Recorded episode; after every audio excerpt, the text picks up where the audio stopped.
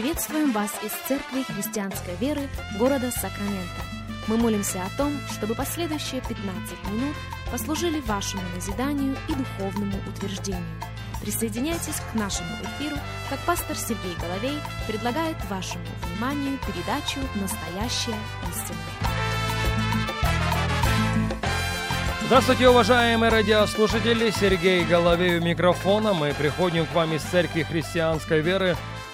Огромнейшая благодарность еще раз всем и каждому за то, что и сегодня становитесь частью нашего вещания. Негромко сказано, для нас действительно большая честь с вами встретиться. Для нас действительно большая честь провести вместе с вами последующих несколько минут, как мы начинаем новую серию радиопрограмм – я назвал ее «Евхаристия глазами священных писаний». Евхаристия или преломление хлеба или святое причастие. Можно было бы даже назвать эту серию радиопрограмм «Евхаристия глазами Ветхого Завета».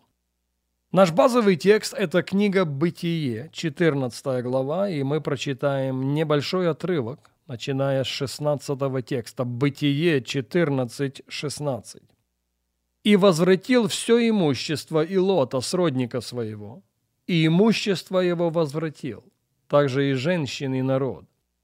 Когда он возвращался после поражения Кедралаомера и царей, бывших с ним, царь Содомский вышел ему навстречу в долине Шавы, что ныне долина царская. И Мелхиседек, царь Салима, вынес хлеб и вино, он был священник Бога Всевышнего. И благословил его, и сказал, благословен Авраам от Бога Всевышнего, владыки неба и земли. И благословен Бог Всевышний, который предал врагов твоих в руки твои. Авраам дал ему десятую часть из всего. Прежде мы поговорим о деталях нашего базового текста, я бы хотел ответить на вопрос, что есть Евхаристия и почему мы ее совершаем. Каждая церковь с определенной частотой. В Евангелии Луки 22 главе 19 стихе слова Христа Иисуса «Сие творите в мое воспоминание». А что же это священное действие предусматривает? Возникает второй вопрос. В этом случае мы обращаемся к посланию к евреям, к 11 главе, где в шестом тексте он говорит следующее. «Без веры угодить Богу невозможно. Надобно, чтобы приходящий к Богу веровал, что Он есть, и ищущим Его Он воздает». Совершенно верно. Надобно, чтобы приходящий к Богу веровал. Почему мы совершаем Евхаристию? Повторюсь еще раз, каждая церковь с определенной частотой. Мы делаем это во исполнение слов Христа и Иисуса. «Творите это в мое воспоминание», – Он сказал. Но это священное действие предусматривает веру. Надобно, чтобы приходящий к Богу веровал. В отношении святого причастия требуется вера. Именно на это слово я делаю ударение. Не просто желание – не просто случай, но вера. В послании к римлянам в 14 главе в 23 стихе апостол Павел пишет «все, что не по вере, грех». А вера, как мы знаем, от слышания, слышание от Божьего Слова. В силу этого мы будем говорить о преломлении хлеба, о святом причастии, о Евхаристии, в свете закона первого упоминания. Попрошу вас послушать меня и послушать очень внимательно. Есть такое понятие, как герменевтика. Библейская герменевтика – это изучение принципов и методов толкования священных текстов. Я повторю это еще раз. Библейская герменевтика – это изучение принципов и методов толкования священных текстов. В какой-то мере каждый последователь Иисуса Христа на каком-то этапе пересекался с этим. Ведь же Иисус сказал, Иоанна 5.39, «Исследуйте Писание». Это даже не предложение, звучит как повеление. Исследуйте Писание, потому что вы через них думаете получить жизнь вечную, а они, каждая из них, свидетельствует о нем. Павел во втором послании к Тимофею пишет следующее, 2 Тимофею 2.15. Старайся представить себя Богу достойным, делателем неукоризненным, верно преподающим слово истины. Если у вас есть возможность выделить в своей Библии это выражение, будьте добры, сделайте это. Еще раз, 2 Тимофею 2.15. «Старайся представить себя Богу достойным, делателем неукоризненным, верно преподающим слово истины». Смысл библейской герменевтики как раз в том, чтобы правильно интерпретировать, правильно понять и правильно применить Слово Божье в своей жизни. В свою очередь, библейская герменевтика во многом обязана вышеупомянутому закону первого упоминания.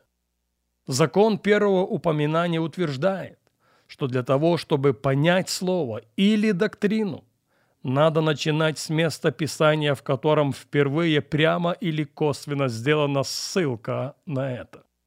Я повторю, пожалуй, еще раз. Закон первого упоминания утверждает, что для того, чтобы правильно понять слово или доктрину, надо начинать с того места Писания, в котором впервые прямо или косвенно сделана ссылка на это. Это как своего рода фундамент, на котором созидается все теологическое здание по определенному вопросу. Поэтому в преломлении хлеба мы подходим именно с этой стороны. Перед нами история встречи Авраама с Мелхиседеком. Если Мелхиседек – это воплощенный Христос, то, наверное, об этой встрече говорил Иисус, когда сказал Иоанна 8,56. Авраам, отец ваш, рад был увидеть день мой, и увидел, и возрадовался. Итак, что мы узнаем из 14 главы книги «Бытие»? Для этого потребуется прочитать достаточно содержательный отрывок, и мы начнем с первого стиха. «И было в дни Арамафела, царя Синаарского, Ариоха, царя Елесарского, Кедарлаомера, царя Еламского, и Фидала, царя Гаимского, Пошли они войною против Беры, царя Содомского, против Бирши, царя Гоморского, Шинава, царя Адми, Шемифера, царя Севаимского, и против царя Белы, которая есть Сигор. Все эти соединились в долине Сидим, где ныне море соленое. Двенадцать лет были они в порабощении у Кедарлаомера. В тринадцатом году возмутились. В четырнадцатом году пришел Кедарлаомер и цари, которые с ним – и поразили Рифаимов, Изузимов и Емимов, и Хареев в горе Ихсеире, до Элфарана, что при пустыне. И, возвратившись оттуда, они пришли к источнику Мишпат, который есть Кадес, и поразили всю страну амаликитян, а также амареев, живущих Хацаон Фамаре. И вышли царь Содомский, царь Гоморский, царь Адмы, царь Севаимский и царь Белый, которая есть Сигор – и вступили в сражение с ним в долине Сидим. С Кедерламером, царем Еламским, Фидалом, царем Гаимским, Амрафелом, царем Сенаарским, Ариохом, царем Елосарским, четыре царя против пяти. В долине же Сидим было много смоляных ям, и цари Содомские и Гоморские, обратившись в бегство, упали в них, а остальные убежали в горы. Победители взяли все имущество Содома и Гоморы и весь запас их и ушли. Но я полагаю, что ключевым в этом случае является 12 стих. «И взяли Лота, племянника Авраамова, жившего в Содоме, и имущество его, и ушли». Почему частью всей этой истории является Авраам? Потому что его племянник, его племянник Лот в числе пораженных. И Авраам хочет настигнуть победителей и возвратить все похищенное, имея в своем распоряжении всего лишь 318 человек.